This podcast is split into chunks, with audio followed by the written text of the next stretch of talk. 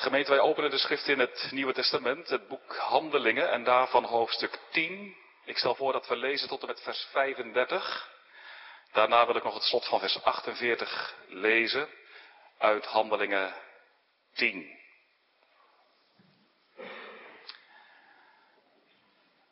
En het woord van de Heere komt als volgt tot ons. En er was een zeker man te Caesarea, met name Cornelius, een hoofdman over honderd, uit de bende genaamd de Italiaanse. Godzalig en vrezende God met heel zijn huis, doende veel aalmoes aan het volk en God gedurig biddend. Hij zag in een gezicht klaar, omtrent de negende uren des daags, een engel van God tot hem inkomen en tot hem zeggend, Cornelius. En hij de ogen op hem houdend en zeer bevreesd geworden zijnde, zei, wat is het, Heere? En hij zei tot hem, uw gebeden en uw aalmoezen zijn tot gedachtenis opgekomen voor God. En nu zendt mannen naar Joppe, ontbiedt Simon, toegenaamd wordt Petrus, deze ligt te huis bij een Simon, lederbereider, die zijn huis heeft bij de zee. Deze zal u zeggen wat u moet doen. En als de engel die tot Cornelius sprak was weggegaan, riep hij twee van zijn huisknechten en een godzalige krijgsknecht van hen die gedurig bij hem waren. En als hij hun alles had verhaald, zond hij hen heen naar Joppe. En op de andere dag, terwijl deze reisden en nabij de stad kwamen, klom Petrus op het dak om te bidden omtrent de zesde uren. En hij werd hongerig en begeerde te eten. En terwijl ze het bereidden, viel over hem een vertrekking van zinnen. En hij zag de hemel geopend en een zeker vat tot hem neerdalen, als een groot linnen laken, aan de vier hoeken gebonden en neergelaten op de aarde. In het welk waren al de viervoetige dieren van de aarde, en de wilde en de kruipende dieren en de vogelen des hemels. En er geschiet een stem tot hem, sta op Petrus, slacht en eet. Maar Petrus zei, geen zins, heren, want ik heb nooit gegeten iets dat gemeen, dat betekent profaan of onheilig, werelds, gemeen of onrein was. En een stem geschiedde opnieuw ten tweede male tot hem. Wat God gereinigd heeft, zult u niet gemeen onrein maken. En dit geschiedde tot driemaal. En het vat werd weer opgenomen in de hemel. En als ook Petrus in zichzelf twijfelde wat toch het gezicht mocht zijn die, dat hij gezien had, zie, de mannen die van Cornelius afgezonden waren, gevraagd hebben naar het huis van Simon, stonden aan de poort. En iemand geroepen hebbend, vraagde zij of Simon, toegenaamd Petrus, daar te huis lag. En als Petrus over dat gezicht dacht, zei de geest tot hem, zie drie mannen zoeken u. Daarom sta op, ga af en reis met hen, niet twijfelend, want ik heb hen gezonden. En Petrus ging af tot de mannen van Cornelius, die, die van Cornelius tot hem gezonden waren, en zei, Zie, ik ben het die u zoekt. Wat is de oorzaak waarom u hier bent? En zij zeiden, Cornelius, een hoofdman over honderd, een rechtvaardig man, een vrezende God, die goede getuigenis heeft van het gehele volk der Joden, is door goddelijke openbaring vermaand van een heilige engel, dat hij u zou ontbieden te zijne huizen. En dat hij van u woorden van zaligheid zou horen. Als zij hen dan had ingeroepen, ontving hij ze in huis. Maar op de andere dag ging Petrus met hen heen. En sommige van de broeders die van Joppe waren, gingen met hem. En op de andere dag kwamen zij te Caesarea. En Cornelius verwachtte hen, samengeroepen hebbend, die van zijn maagschap, zijn familie en zijn bijzonderste vrienden. En als het geschiedde dat Petrus inkwam, ging hem Cornelius tegemoet. En vallend aan zijn voeten aanbad hij. Maar Petrus richtte hem op en zei, sta op, ik ben ook zelf een mens. En met hem sprekend ging hij in en hij vond er velen die waren samengekomen. En hij zei tegen hen, u weet hoe het een Joodse man ongeoorloofd is zich te voegen of te gaan tot een vreemde. Maar God heeft mij getoond dat ik geen mens gemeen of onrein zou heten. En daarom ben ik ook zonder tegenspreken gekomen, ontboden zijnde. Zo vraag ik dan, om wat reden hebt u mij ontboden? En Cornelius zei, over vier dagen was ik vasten tot dit uur toe. En op de negende uren bad ik in mijn huis en zie, een man stond voor mij in een blinkend kleed en zei, Cornelius, uw gebed is verhoord en uw aalmoezen zijn voor God gedacht geworden. Zend dan naar Joppe, ontbiedt Simon, toegenaamd wordt Petrus. Deze ligt thuis in het huis van Simon, de ledenbereider aan de zee, welke hier gekomen zijnde tot u zal spreken. Zo heb ik dan van stonde aan tot u gezonden. En u hebt wel gedaan dat u hier gekomen bent.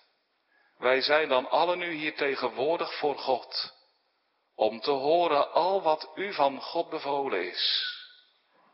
En Petrus de mond opendoende, zei, ik verneem in der waarheid dat God geen aannemer des persoons is.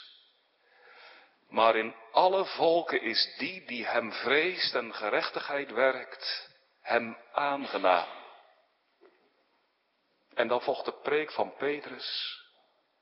En dan lezen we in vers 44 hè, dat als Petrus deze woorden sprak, de Heilige Geest op alle die het woord hoorden viel. En dan ziet Petrus dat en beveelt hij dat zij zouden worden gedoopt in de naam van de Heere. En toen baden zij hem dat hij nog enige dagen bij hen wilde blijven. Tot zover de schriftlezing. Gemeente, het is een cruciaal ogenblik in de geschiedenis van de kerk.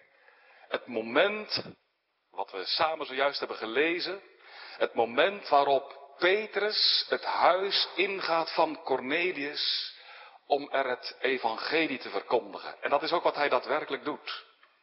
Aan Cornelius en aan alle die bij hem zijn. Een heel belangrijk moment. Het is het moment waarop het evangelie van vrije genade doorbreekt naar de heidenen. Het was al onder de Joden, maar nu gaat het ook uit naar de heidenen. Gode zij dank. Want als dit wat wij samen hebben gelezen niet zou zijn gebeurd, dan zouden wij alle nog in diepe duisternis van zonde en schuld hebben voortgeleefd. Wij zouden nooit van de kostbare naam van de Heer Jezus hebben gehoord. Je zou gedoemd zijn om voor eeuwig verloren te gaan. Maar nu zorgt de Heilige Geest er zelf voor dat het evangelie doorbreekt naar de heidenen. En hij schakelt er Petrus, apostel van Christus, bij in. Je zou daarom kunnen zeggen, het gebeurt onder apostolisch gezag. En we willen er met Gods hulp deze en ook de komende weken bij stilstaan, bij deze doorbraak van het evangelie in drieluik, zou je kunnen zeggen. Met als overkoepelend thema heil voor de heidenen. En vandaag willen we letten op wat Petrus zegt in vers 34 en 35. Heel belangrijk. En dan hopen we volgende week, als de Heer dat geeft, erbij stil te staan bij wat Petrus nu verkondigt. Bij de preek van Petrus. En de week daarna willen we letten op de uitstorting van de Heilige Geest op de heidenen. Wordt ook wel klein Pinksteren genoemd. Nu vandaag vers 34 en 35, ik lees het u graag nog een keer voor. Petrus de mond opendoende zei, ik verneem in der waarheid dat God geen aannemer des persoons is. Maar in ieder volk is die die hem vreest en gerechtigheid doet, hem aangenaam.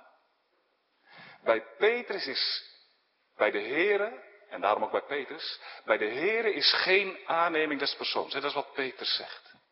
Geen aanneming des persoons bij God. Dit is misschien ook wel een mooi thema voor vanmorgen. Geen aanneming des persoons bij God. Misschien zeg je wel, ah, dat klinkt nog wat moeilijk. Ik hoop het vanmorgen je helder te maken. Dat er bij God geen aanneming des persoons is. En dat dat nu zo bijzonder gelukkig is. Staan we morgen bij stil. Geen aanneming des persoons bij God. Gemeente, onuitsprekelijk groot is het voorrecht dat Cornelius ten deel valt. Hij krijgt iets allergrootste wat je ooit in je leven kunt krijgen. Zo kostbaar. Zo rijk. Hij krijgt het en doordat hij het krijgt, krijg jij het vanmorgen ook. Wat dan? Wel wat de dienaren van Cornelius zeggen als ze bij Petrus en Joppe komen, wat je leest in vers 22 aan het eind. Woorden van zaligheid. Dat. Woorden van behoud, van genade, van redding. Petrus zal ze Cornelius toevertrouwen. Cornelius krijgt het evangelie. En daarmee, en dat is tot op de dag van vandaag van zo'n grote betekenis.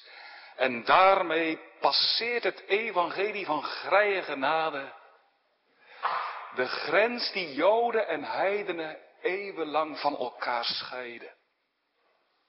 De Heilige Geest doorbreekt die grens.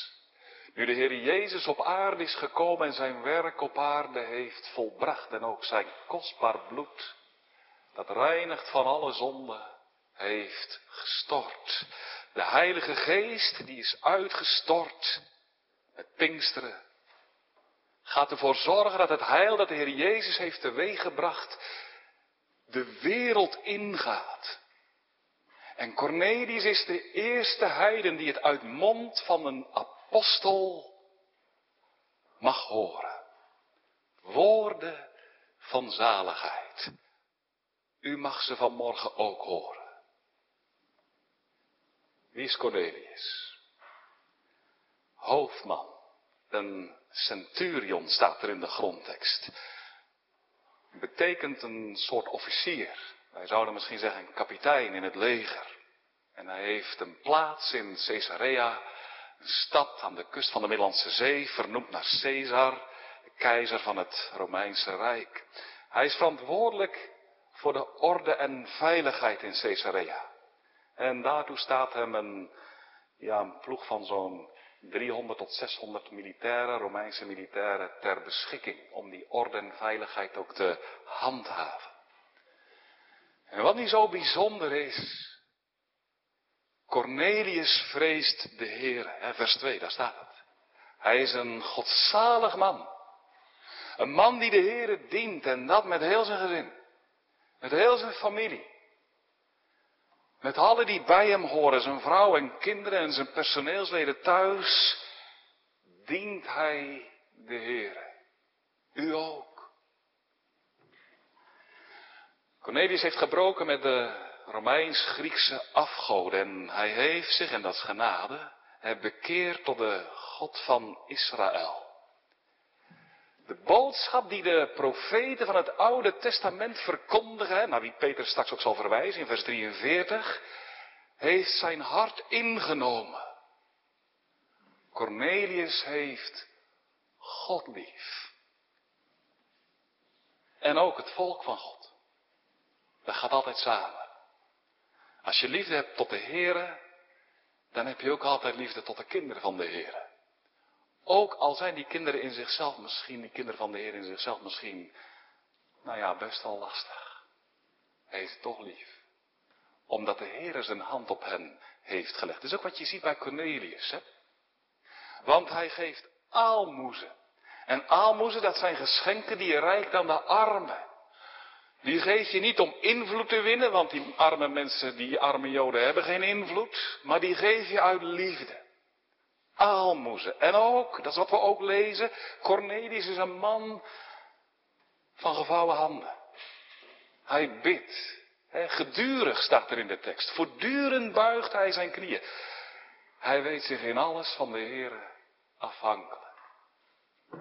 En zo is deze man een man, zoals Peter straks ook zal zeggen, in vers, even zien, in, in vers 34, hè, zegt hij, deze man is door het werk van de Heilige Geest een man die de Heere vreest en gerechtigheid doet.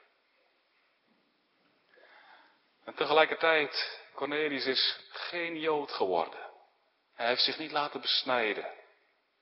Hij eet niet koosje. En vandaar dat Petrus hem straks in vers 28 zal aanduiden als een vreemde. Staat eigenlijk in de grondtekst als een heiden. Cornelius. Dient de Heere, kent hem vanuit het Oude Testament. Je zou kunnen zeggen zoals Simeon. De Heere ook kende, maar nog niet het kind, de Heer Jezus, in zijn arm had ontvangen. Zo vreest ook deze man God. Wel als heiden, niet als Jood. Nu ziet deze Cornelius in zijn huis in Caesarea. Op een dag krijgt hij, op het alleronverwachts als hij in gebed verkeert, bezoek van een engel. Op de negende uren. De negende uur is het moment waarop in de tempel in Jeruzalem het avondoffer wordt gebracht. Op dat ogenblik verschijnt aan Cornelius een gezant uit de hemel en die zegt tegen hem, Cornelius, je gebeden en je aalmoezen zijn voor de Heere geklommen, opgeklommen als reukwerk aangenaam in zijn neus. Cornelius, de Heere heeft je lief. Je bent door de God van Israël geliefd. En dan voegt de engel eraan toe, en nu heeft deze God van Israël een bijzondere boodschap voor je. En hij zal haar aan je laten verkondigen door zijn dienaar, door Petrus, apostel, verblijft op dit moment in Joppe. Ontbied hem, laat hem halen en hij zal tot je spreken wat God aan jou bekend wil maken. Nou, heel wat, hè, dit gezicht voor Cornelius, dat kun je wel begrijpen. Diep onder de indruk is hij. Hij gehoorzaamt onmiddellijk, dat is wat opvalt. Hè. Zonder te dralen stuurt hij dan drie van zijn dienaren op pad naar Joppe, hè, het huidige Jaffa, 50 kilometer noordwaarts van Caesarea. En opmerkelijk genoeg, hè, zoals nu de Heere aan Cornelius door goddelijke openbaring bekend maakt dat hij Petrus tot zich moet laten roepen. Zo maakt de Heere nu ook door goddelijke openbaring aan Petrus bekend dat hij naar Joppe moet. Heilige Geest is aan het werk. God laat het ook Petrus zien. En dat doet God nu juist, de Heilige Geest, juist op het moment als die dienaren van Cees van Cornelius Joppe naderen. En dan krijgt ook Petrus een visioen. Heel bijzonder. Wat ziet hij? Hij ziet een groot wit laken. Met vier hoeken. En aan die hoeken zitten koorden vastgeknoopt. En dat grote witte laken, dat wordt zo uit de hemel neergelaten naar de aarde. Het daalt naar beneden toe, langzaam maar zeker.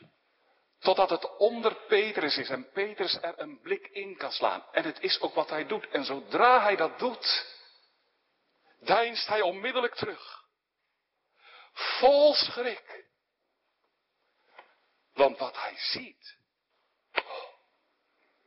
Dieren. Allemaal dieren. Viervoetige dieren, wilde dieren, kruipende dieren. Petrus ziet al die dieren, maar de aanblik maakt hem onmiddellijk duidelijk, het zijn alle onreine dieren. Dat is waarom hij er vol afschuw ook naar kijkt. Heel dat laken, dat witte laken dat uit de hemel neerdaalt, dat wemelt van de dieren waarvan God uitdrukkelijk heeft gezegd, Leviticus 11, onrein, niet van eten, onheilig, mollen. En muizen, schildpadden, zwijnen, niet van eten, had God gezegd. Dat wil ik per se niet. Zoals Petrus weet. En, en terwijl hij daar naar kijkt, klinkt de stem, Petrus, sta op. Ga naar die dieren toe, slacht en eet. Nooit, roept Petrus uit. Nooit van mijn leven geen zin, zegt hij. Hè? Geen denken aan, alsjeblieft zeg. Heb ik nooit van mijn leven gedaan, onreine dieren eten. Zal ik ook nooit van mijn leven doen. Ga ik niet aan beginnen. Onrein. Maar de stem klinkt nogmaals tot hem. En nog een keer. Tot driemaal toe. Slacht en eet. Want, en dan komt het.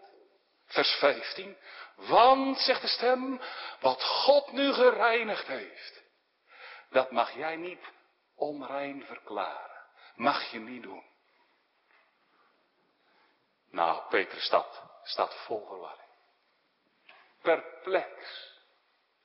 Wat wil dit zeggen? Wat betekent dit visioen? Wil God werkelijk dat hij niet langer meer kosher eet? Onreine dieren tot zich neemt? Is dat wat God hem duidelijk wil maken? Of is het toch iets anders? Is er misschien een andere boodschap in dit visio?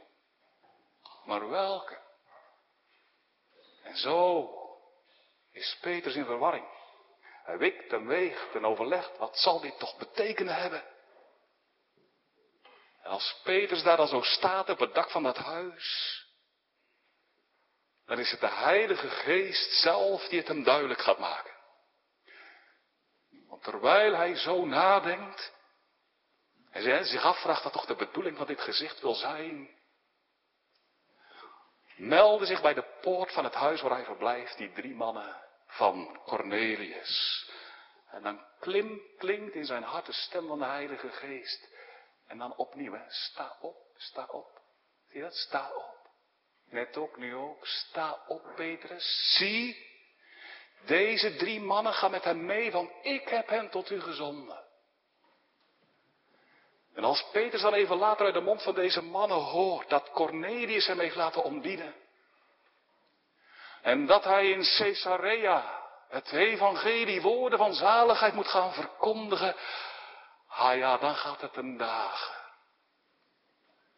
Dat visioen met al die onreine dieren, dat ziet er niet zozeer op. Dat hij niet langer meer kosher moet blijven eten. Dat hij onreine dieren moet gaan eten. Nee, maar dat ziet er veel eer op dat hij zich mag gaan begeven onder hen die horen bij de heidenwereld. Dat hij omgang mag hebben met hen die niet Jood zijn. Dat hij naar hen moet. Ja, die er geen moeite mee hebben om onreine dieren te eten en zich daarmee en ook anderen, en zichzelf en ook anderen verontreinigen. Petrus beseft meer en meer, God wil dat hij als apostel woorden van zaligheid gaat preken aan Joden, maar niet alleen aan hen, ook aan heidenen. Hoe reageert Petrus? Wat zegt hij? Roept hij hetzelfde uit als wat hij uitriep toen hij al die dieren in dat laken zag? Oh nee, geen denken aan.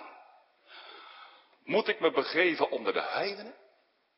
Onder dat Gaius? Onder de Goyim? Onder de volkeren buiten ons die aan God nog gebod doen? Dat is niet wat hij zegt. Integendeel. Hij gehoorzaamt de stem van God, want zie je, dan gaat hij al de volgende dag zo snel mogelijk met die drie mannen mee naar Caesarea. Hij neemt ook zelf mannen mee en dan gebeurt het. Dan gebeurt het. Dan komt hij in Caesarea bij het huis van Cornelius. En dat is een moment. Daar lezen wij gauw overheen. Maar dat is een, een beslissend moment. Dan gaat Petrus over de drempel van deze heidense hoofdman heen. En daarmee stapt hij over de drempel die Jood en Heide eeuwenlang scheiden. En dat doet hij nu met maar één bedoeling. Opdat het evangelie van vrije genade ook onder de heidenen zou worden verspreid. Onder de heidenen in Caesarea. Ook onder de heidenen in het, mag ik het vanmorgen zo zeggen, in het groene hart. Onder de heidenen in Waarder.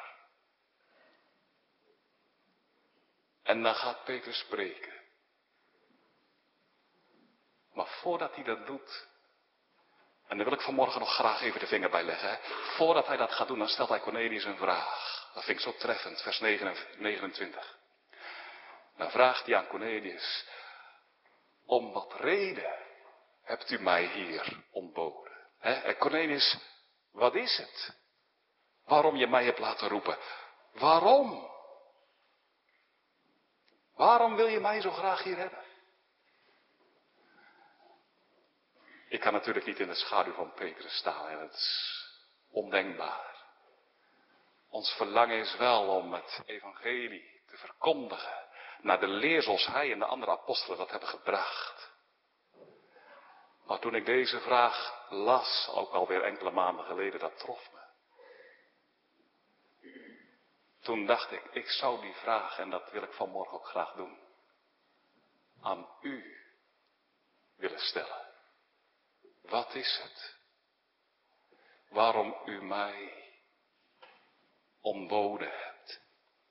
Wij zijn door u beroepen, kerkraad en gemeente. En wij hebben daarin de roepstem van God vernomen.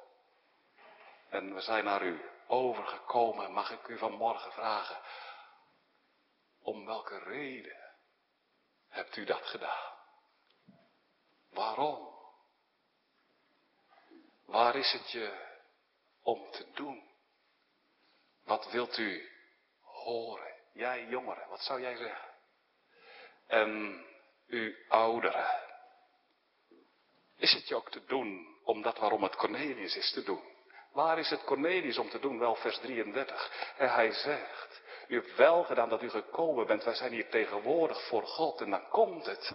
Hè, om te horen al wat u van God bevolen is. Is mooi hè. Dat is wat Cornelius zegt. Hij zegt niet, wij hebben je geroepen om, om bij ons te komen preken. Om dat bij ons te preken wat wij graag willen horen. Dat is niet wat hij zegt.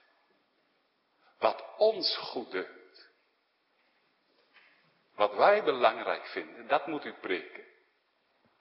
Dat en, en, en ook dat en, en zus.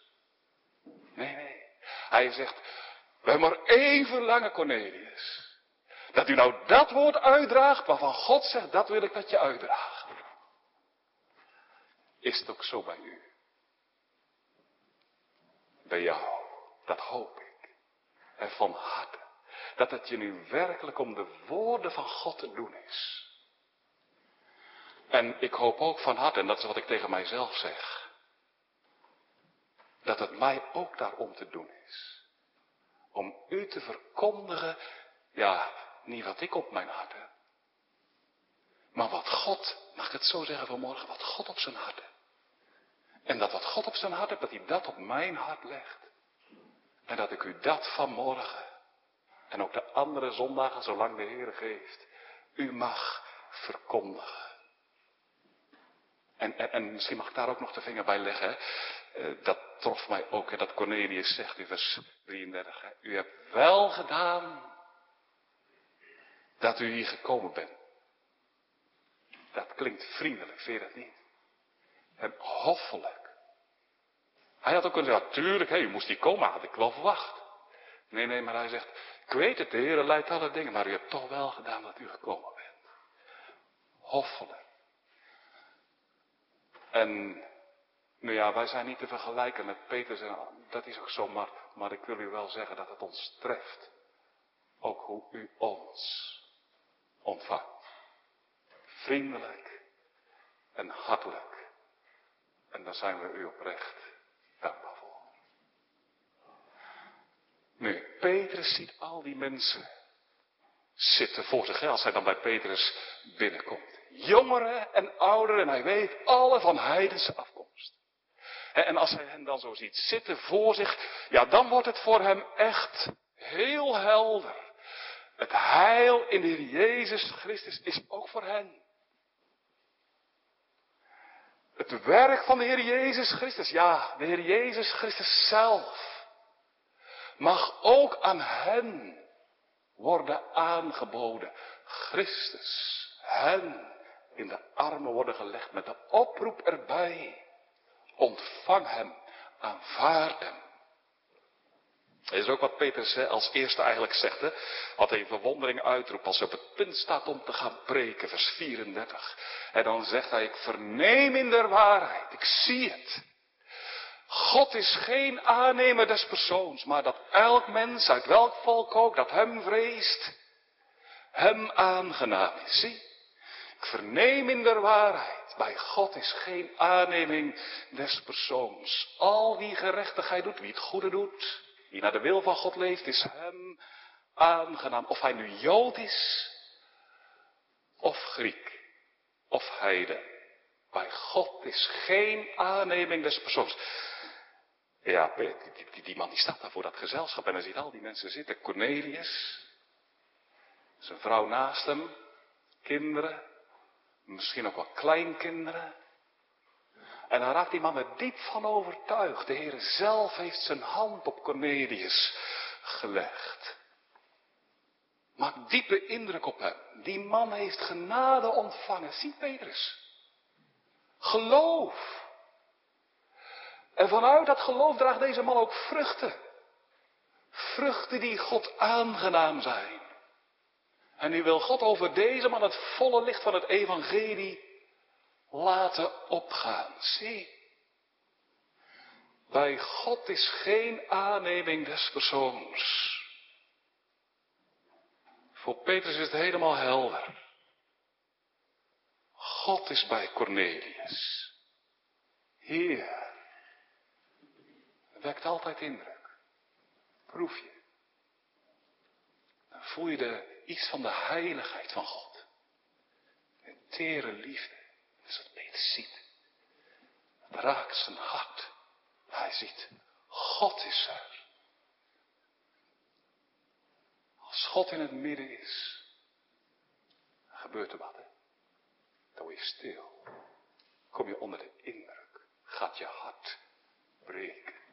Proef je iets van de, ja, van de nabijheid. En dat is wat Petrus doet en hij zegt, God is hier niet omdat Cornelius het goede doet. Cornelius doet het goede omdat God er is. Groot verschil. Omdat God er is in het hart van deze man, doet hij het goede. Geen aanneming des Hij is heiden. Toch werkt God in deze man. Geen aanneming des Wat betekent dat? Wat wil dat zeggen? Geen aanneming des persoons bij God. Ja, eh, jonge vrienden, wat heb je daaraan? Dat is een goede vraag. Hé, maar wat kun je daarmee? Dat er bij God geen aanneming des persoons is. Wel, als het gaat om je zaligheid, hè, want daar gaat het over hier, hè, dan, heeft, dan heeft niemand bij God een streepje voor. Niemand. God wil dat het evangelie aan elk mens zonder onderscheid wordt verkondigd. God zegt niet, nou die wel, want die heeft iets dat spreekt mij aan. Maar die niet, want die heeft iets dat spreekt mij niet aan. Dat is niet bij God.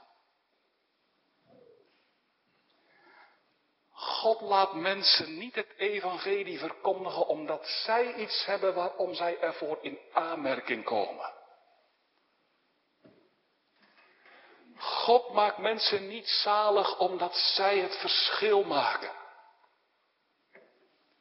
God brengt mensen niet tot het geloof in de Heer Jezus Christus omdat zij iets hebben wat zijn liefde opwekt. Nee. Daarom niet. Want dan zou er bij God wel aanneming des persoons zijn, maar dat is er bij God nu juist niet. Nee, God laat zijn lieve zoon, de Heer Jezus Christus, zondaren zonder onderscheid aanbieden met de oproep geloof. Ontvang hem. En dat doet God nu ongeacht je ras. Ongeacht afkomst. Godsdienst. Geslacht. Wat ook. Of je nu Jood bent of heiden, Nederlander of Canadees. Blank of zwart. Rijk of arm. Hoogbegaafd of beperkt veerkrachtig of burn-out, verslaafd of vrij, dat doet allemaal niet mee. Als het gaat om de zaligheid heeft niemand iets voor op een ander. Of je nou een schoon blazoen hebt of een strafblad. Of je kerkelijk bent of atheïst hervormd of afgescheiden. Zwaar op de hand of licht. God wil dat mensen zonder onderscheid wordt verkondigd. U hebt een zaligmaker nodig, want u ligt verloren in zonde en schuld. Hier is Hij, mijn zoon. Geloof in Hem, ontvang Hem en wie hem gelooft, in hem gelooft, die zal vruchten van geloof voor, dat kan anders. En die vruchten, die zijn God ook aangenaam. Bij God is geen aanneming des persoons. Oh, gelukkig. Want hoe anders is dat bij ons? Toch Wat bij God niet is, dat steekt bij ons zomaar de kop op. Dat we ons zomaar, hè, dat, dat, dat gebeurt zomaar, dat we ons zomaar laten leiden door onze voorkeuren en onze vooroordelen hè, in de omgang met mensen. Is dat ook al niet zo in het dagelijkse leven? Gaan we niet graag om met, hè, met mensen die nou ja, met mensen die iets hebben wat ons aanspreekt. Wat wij aantrekkelijk vinden. dat we graag omgaan met mensen die goed gekleed zijn. Er vlot uitzien. Goed van de tongriem zijn gesneden. Invloed hebben. Rijk zijn. Heb je dat niet? Dat heb ik ook. Dan gaan we naar een uh, gezelschap, een groep. En dan denk ik in mijn hart, ik hoop wel dat ik bij die en die kan zitten. Dan heb ik een fijne avond. Dat is aanneming des persoons. Dat zit in ons. En zo werkt het in het dagelijkse leven, maar zo werkt het ook in het geestelijke. We kunnen zomaar geneigd zijn te denken dat de Heer toch wel eerder genegen is om genade te bewijzen aan iemand die keurig in het paadje loopt, dan aan iemand die uit de band springt. Toch? Wie de regels naleeft, ja, die is er toch wel dichterbij bij de gunst van de Heer dan degene die de regels breekt. Ja. Dus aanneming des persoons. Van beide. Beide hebben genade nodig. Hè? Of je nu wettisch bent of wetteloos. Beide, in beide gevallen ben je groot zondaar voor God, uit wie geen goed komt, onder het oordeel. Genade nodig. Eh, dat betekent natuurlijk niet, jonge mensen, dat wil ik wel onderstrepen, en ook ouderen. Het betekent natuurlijk niet dat het niet uitmaakt hoe je leeft en of dat je wel of niet onder het woord komt. Want dat maakt natuurlijk wel uit. Want de Heer werkt door het woord. Door het woord, door de woorden van zaligheid, maakt Hij ook daadwerkelijk mensen zalig. En daarom is het wel belangrijk dat wij onder het woord zijn, keer op keer, zoveel mogelijk. Maar als wij onder het woord zijn en hoorder zijn van de woorden van zaligheid, dan deelt God zijn genade niet uit omdat u er wel voor in aanmerking komt en u niet, omdat u iets hebt wat hem aanspreekt, maar u niet. Nee, dat is het vrije gunst die eeuwig God bewoog. Jongens en meisjes, ik hoorde ooit van een dominee, die was op reis. En die kwam bij een boer terecht om te overnachten. En hij zou de dag afsluiten met schriftlezing en gebed. En nou, die man had een groot gezin, al die kinderen erbij in de kamer. En toen vroeg die dominee, zijn ze dit allemaal? Ja, zei die boer. Ha, eentje niet, een meisje. Dat vangen wij op. Ongeveer twaalf jaar oud zit op haar kamer. Laat maar zitten. Nee, zei die uh, predikant. Zij moet er ook bij. Ze hebben hetzelfde nodig als wij. En toen kwam dat meisje, jongens en meisjes. Toen zei die dominee, en dat wil ik ook graag tegen jullie zeggen vanmorgen. Tegen ons allemaal, maar ook tegen jullie. Toen zei die dominee tegen dat meisje, weet je meisje, wat je nou eens moet vragen aan de Heer. Dan moet je vragen aan de Heer. Heer, wilt u mij laten zien wat zonde is? En dat deed dat meisje. Toen ging die predikant weg. En een heel aantal weken later kwam hij weer terug bij die boerderij, bij die boer. En toen vroeg hij aan die boer, hoe is het met dat meisje? Nou, zegt die boer, onrustig. Voortdurend stelt ze de vraag, wat moet ik doen om van mijn zonde verlost te worden? En toen riep, hè, toen riep die predikant dat meisje opnieuw bij zich. En hij zegt, joh, weet je wat je nou eens moet vragen? Op je knieën, Heer Jezus, maakt u zichzelf aan mij bekend. Mag ik u ontmoeten en door u vrede krijgen met God. Dat moet jij ook doen, jongeren. Vraag aan de Heer, Heer, maakt u mij mijn zonde bekend. Maakt u ook mij de Heer Jezus bekend, die voor de zonde is gekomen. Dat meisje deed het en wat zo heerlijk is, dat meisje dat vond korte tijd daarna de Heer Jezus Christus. De Heer Jezus Christus liet zich door haar vinden en zij vond vrede met God. Mooi. Toch? Als je kinderen vrede met God mogen vinden door het geloof in de Heer Jezus. Zo kostbaar. Maar wat nu niet mooi was van die boeren. Ah, laat maar zitten. Laat dat meisje maar zitten. Dat is niet mooi. Dat is aanneming des persoons. Erg. En dat nu. Dat zit nu in ons aller hart. Heb je dat al ontdekt? Dat zaad onderscheid maken waar geen onderscheid is. Dat zit in de bodem van ons aller hart. Want hoe ziet u de mens om u heen? Leeft in ons hart toch ook niet diep de idee hè, dat er één vatbaarder is voor genade dan de ander? Hoe denkt u over uw buurman die verslaafd is aan sport en spel. En hoe over jonge Marokkanen die de straten onveilig maken. En hoe over LTHBI'ers die meedoen aan de jaarlijkse gayparade in Amsterdam. Ah, die. Heb je dat niet? Je zomaar geneigd om op hen neer te kijken. Of hen af te schrijven, heb ik geen last van dominee. Ik wel. U ook. Ik ook. Net als Petrus, als dat laak uit de hemel neerdaalt. Oh nee, Die niet. Zo kan het ook bij ons zijn. Met sommige mensen. Nou, die niet.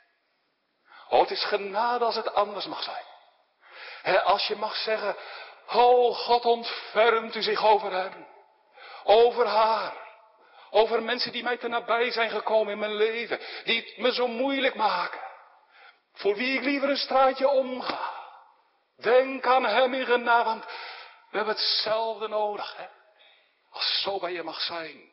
Groot. Zo is het ook bij de Heer. Geen aanneming des persoons. Je hoeft niets te hebben, niets goeds, niet iets aan te dragen. Om van hem genade te ontvangen en zijn gunst te mogen genieten. God deelt het uit. Om niet. Uit genade. Niet aan goede mensen. Niet aan mensen die iets hebben wat anderen niet hebben. Aan zondaren. Dat is je hoop van morgen.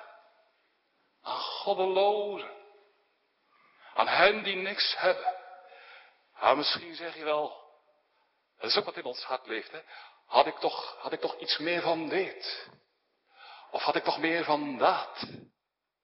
Meer ernst. Meer vroomheid. Meer berouw. Meer gebed. Mijn hart is zo biddeloos. Is zo bij je. Dat is eigenlijk ook aanneming des persoons. En dan denk je dat God mensen aanneemt die goed kunnen bidden. Die trouw zijn.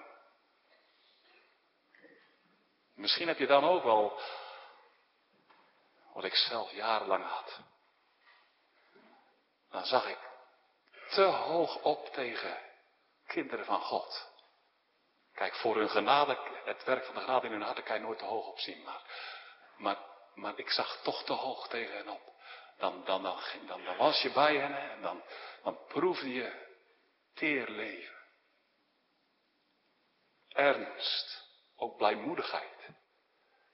De liefde. En dan dacht ik, als ik nou toch iets meer had zoals zij, dan zou ik ook wel kunnen denken dat God ook mij de hand zou reiken en ook mij genade zou willen geven. Ik had er geen erg in, maar en u misschien ook niet, maar dan doe je toch inderdaad wat ik zei, alsof het toch bij God aanneming des persoons is.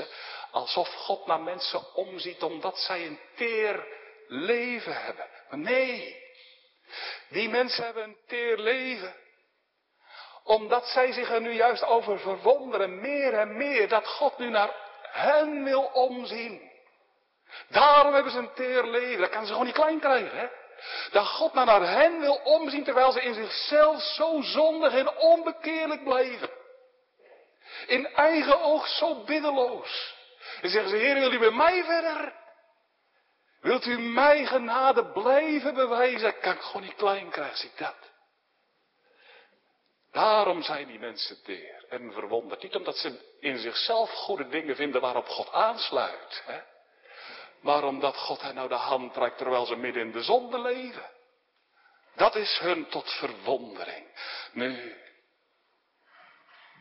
wat we nodig hebben, is dat we zien dat we allemaal van dezelfde lap zijn.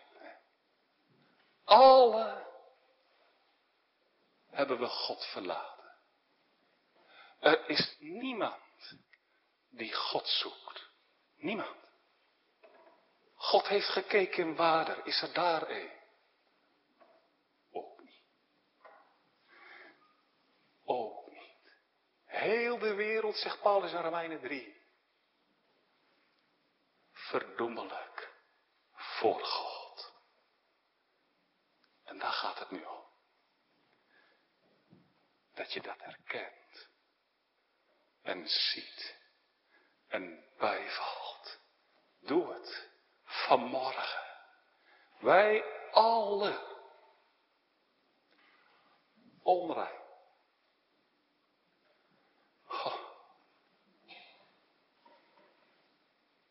Onheilig. Ik hoorde een keer iemand zeggen. Te vuil om aan te pakken. Zo. En God zegt ook vanmorgen. val het bij. Erken het. Zeg er amen op. Want, want, want. Tot zulke nu, tot zulke mensen, andere mensen zijn er niet. Echt niet. Je hoeft niet een ander mens te worden. Dit is wie je bent. En God zegt, ho, beleid het. Ga er niet overheen, niet langs zij, erken wie je bent. Uit u geen goed, u bent zondaar veroordeeld, maar voor zulke mensen nu is het evangelie. O, beleid het vanmorgen, beleid het ook vanmorgen.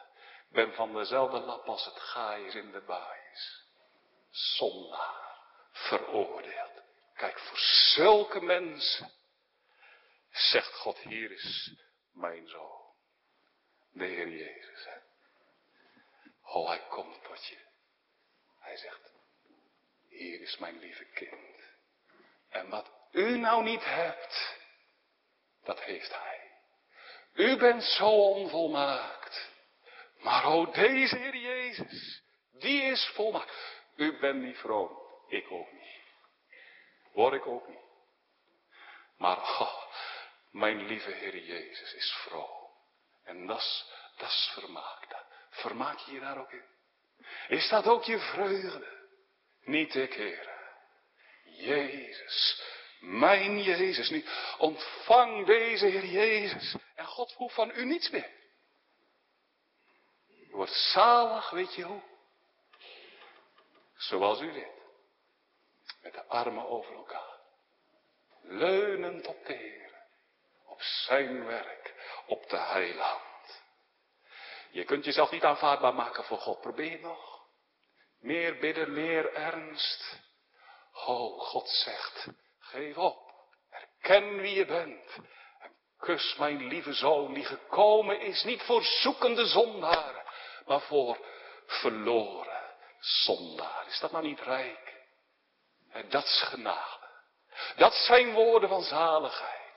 Waarbij niet nog een bijdrage van mij wordt gevraagd, maar waar het is Christus en Christus alleen. En als je nou zo op hem mag steunen, op deze dierbare heiland, weet je wat er dan gebeurt? Dan krijg je, dan krijg je anderen in het oog zoals God ze ziet. En zeggen, oh, allemaal mensen van dezelfde lap, op weg naar de eeuwigheid. En dan rijst er ook een diep verlangen in je hart om net als Petrus een drempel over te gaan. Hè? Dan zeg je, oh, ik zou anderen zo graag willen vertellen over de Heer Jezus. Heb je dat ook? Dat mag je doen hoor. Hè? Vertellen over de Heer Jezus. En dat hoeft niet met mooie woorden, dat mag, dat mag best onbeholpen. Spreek over de Heer Jezus. Dan zeg je, het is zo'n goede zaligmaker. Het kan voor mij. Nou, als het voor mij kan, dan kan het ook zeker voor u. Want bij God is geen aanneming des persoons. Nu gaan we eindigen. Ik wil dat graag doen met wat ik hoorde van een Amerikaanse predikant uit de vorige eeuw. Dominee Henry Ironside. De vader van die man was ernstig ziek. En die ging sterven. Het einde kwam nabij. En kort voor zijn heen gaan herhaalde hij steeds de Bijbeltekst die in zijn leven grote betekenis had gekregen. En waarmee de Heere zich aan zijn ziel had bekendgemaakt. En die staat in het gedeelte dat we samen hebben gelezen, Handelingen 10 vers 12. En daarin, hè, in dat laken, waren de viervoetige dieren en de wilde dieren en de, en de, en de, en dan kon hij niet verder. Hij kon niet op het woord komen wat dan volgde. En dan begon hij steeds opnieuw. En daarin waren de viervoetige dieren en de wilde dieren en de kruipende dieren. Nee, dat laatste, dat, daar kon hij juist niet op komen. En en zei hij dan. En een vriend die bij zijn sterfbed zat, die hoorde dat. En die boog zich voorover en die zei, Ironside, bedoel je, en de kruipende dieren. Ja, zei die man. En de viervoetige dieren en de wilde dieren en de kruipende dieren. Hij veerde op, zijn ogen nog een ogenblik helder. Hij zei, zo op God me gered. Ik was onrein, kruipend over de aarde. Ik smeekte hem om genade. En God heeft het gegeven. Hij heeft zich over mij ontfermd. En nu mag ik ingaan in de hemelse vreugde. Ben je ook onrein? Kruipend op de aarde. O God, denk aan mij in genade. God deelt aan onreine mensen die zelf niks hebben, niets goeds, genade uit. Vandaag, hij zegt hier is mijn kind. Ik leg hem u in de armen neer. O, kus de zoon. Wees niet boos, wees niet boos. Als je aangesproken bent als een onreine, uit wie geen goed komt. Vallen bij. Kus de zoon. O deze dierbare heiland. En u bent rein.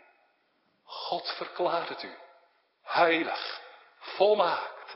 Zalig. Om deze Heer Jezus Christus wil. Amen.